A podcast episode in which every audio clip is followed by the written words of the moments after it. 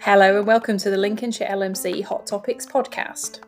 Welcome back everybody, it's Lucy Doddington Boys, I'm a GP at Lincolnshire LMC and welcome back to the second of our series on time management with the Workwell Doctors, Dr Alexander Ly and Neerja Joshi, two GPs with a wealth of experience in supporting NHS staff united through a recognition and mutual understanding for the importance of valuing the emotional and physical well-being of our healthcare professionals. Today we will be covering how to prioritise tasks, delegation and assertiveness, work dumping and boundary setting, preparation and proactivity. So guys, given that we know we have so many tasks to do in our week, how do we prioritise it all? So I wondered how many of you had heard of the Eisenhower matrix. Do you write to-do lists? And do you find that they can often be lengthy and difficult to interpret? You're picking off random tasks to do and just ticking them off.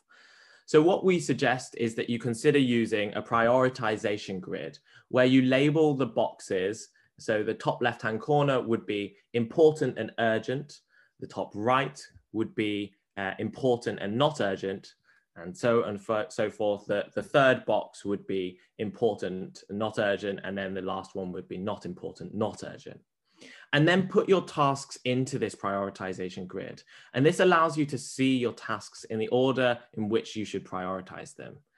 Because what we find is that often when we are not in the right frame of mind, we'll often do the less urgent, less important tasks first.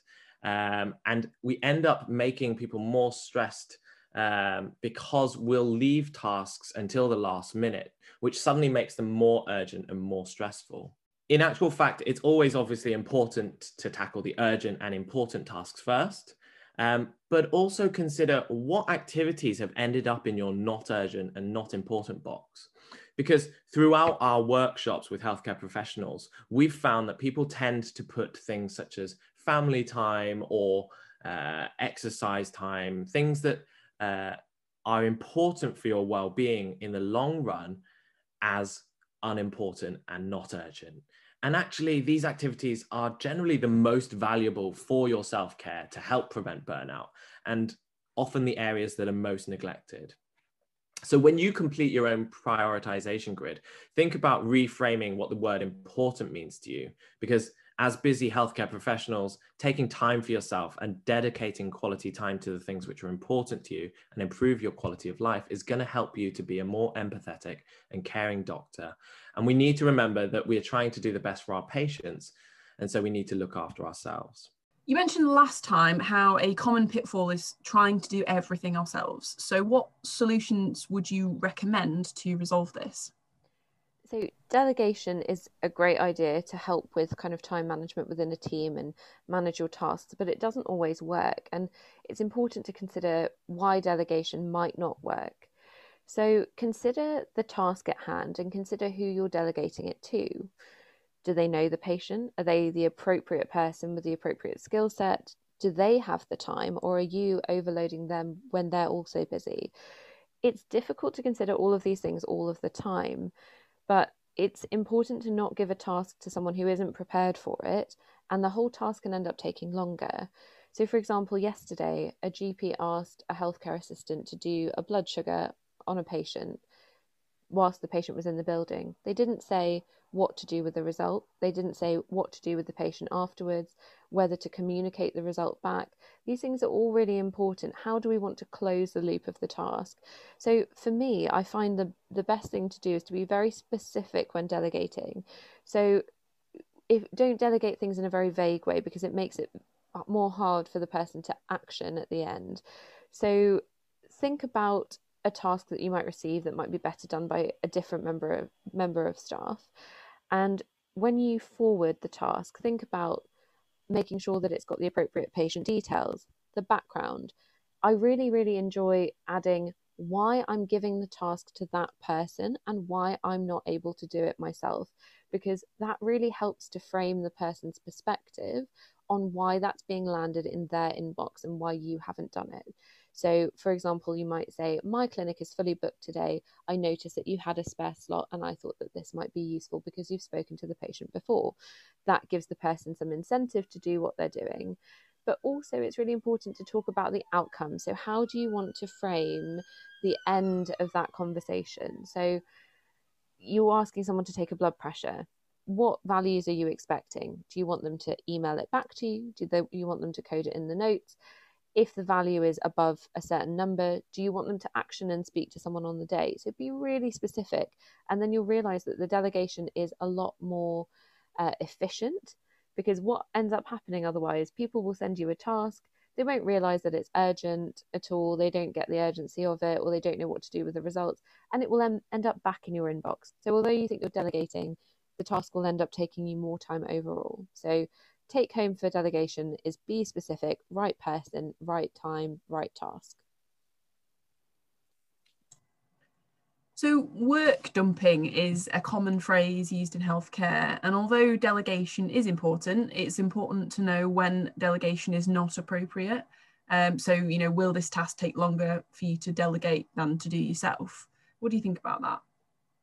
So I think we've all had examples within our workplace where we felt like work has landed in our laps that shouldn't necessarily have been there. And I think the most important thing is to... So for me, that example was when I felt patients were being inappropriately booked into my clinic, and I ended up having a conversation regarding this. But what I didn't understand is why that task was being given to me, and that's why I didn't respond to it very well. So it's important to know that the communication with the person that you're delegating a task to is so important. Otherwise, they can end up feeling resentful in an already burnt out and stressed situation. So if you're giving something to another clinician, think about why. And ensure there is a mutual understanding by creating, again, a time and a space to communicate that despite the less overlap and the corridor conversations. So within that example, Dr. Joshi told me that actually they've set up a salaried GP specific time to have a lunch over Zoom together so that people understand, because they're not seeing each other every day, and to be able to discuss that so that there isn't a built-up resentment, and so that we focus on team well-being to maintain empathy.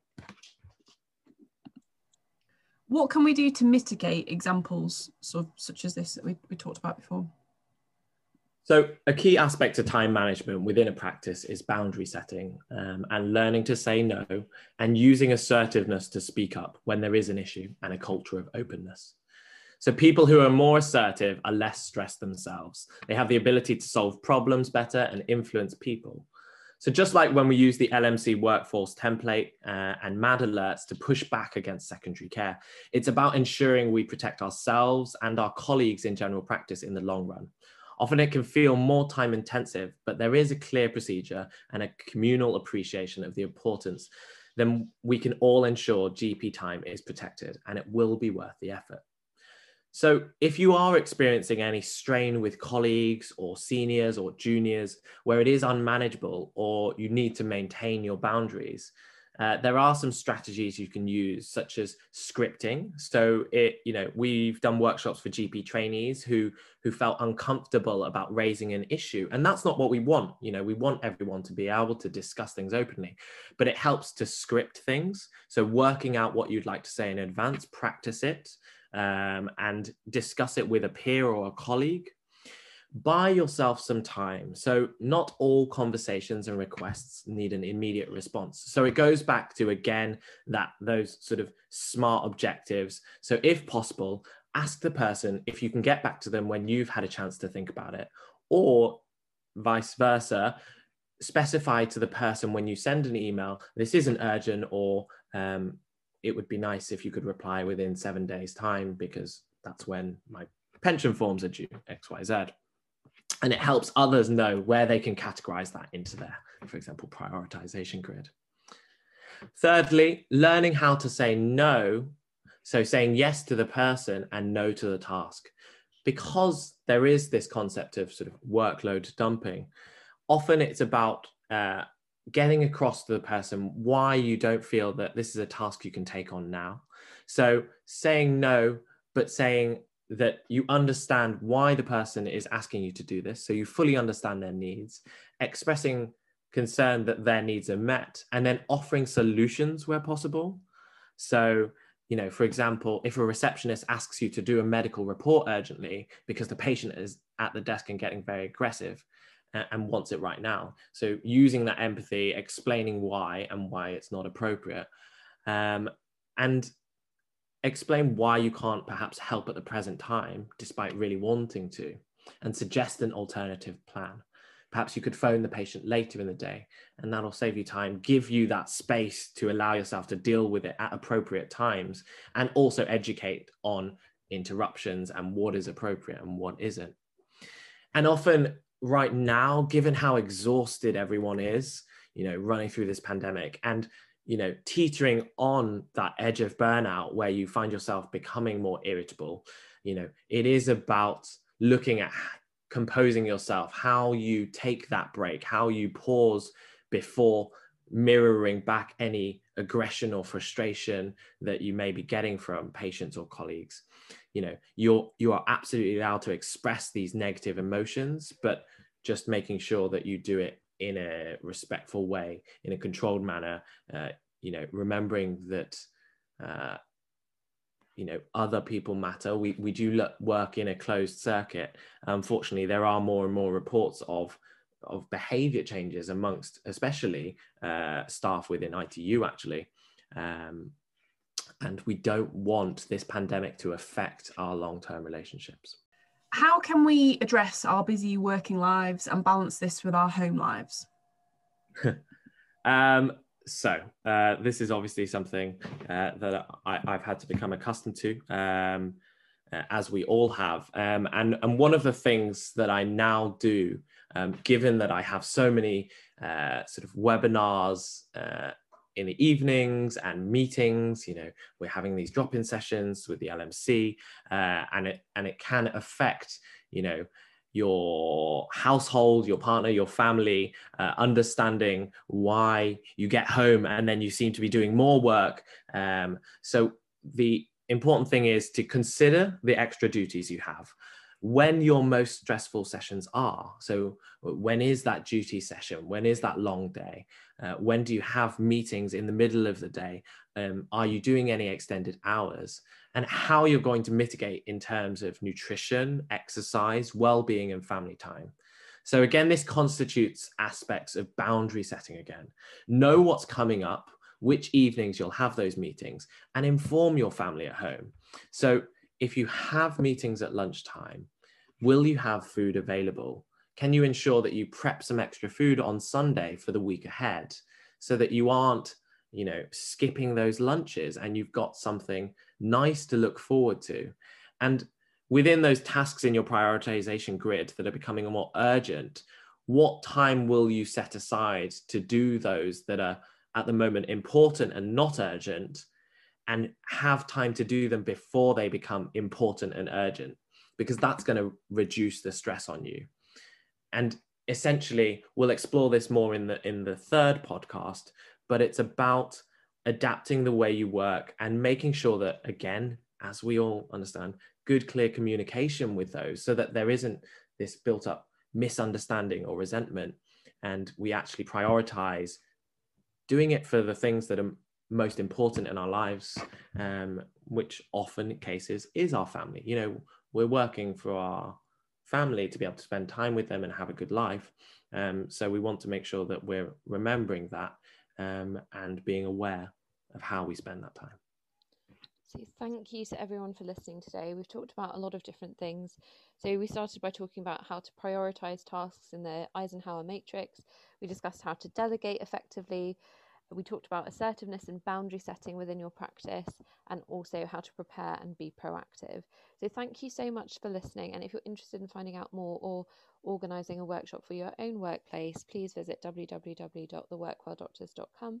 And we hope that you enjoy episode 3, where we'll be focusing more on how to get the most out of technology, as we're trying to balance the fine line between using it and trying to enhance our working lives as opposed to letting it take over.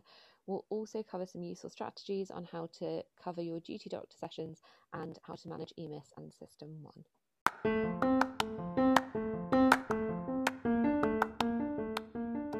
Thank you for listening to this podcast from Lincolnshire LMC. Check out our website, linkslmc.co.uk, or our Twitter or Facebook pages for more information.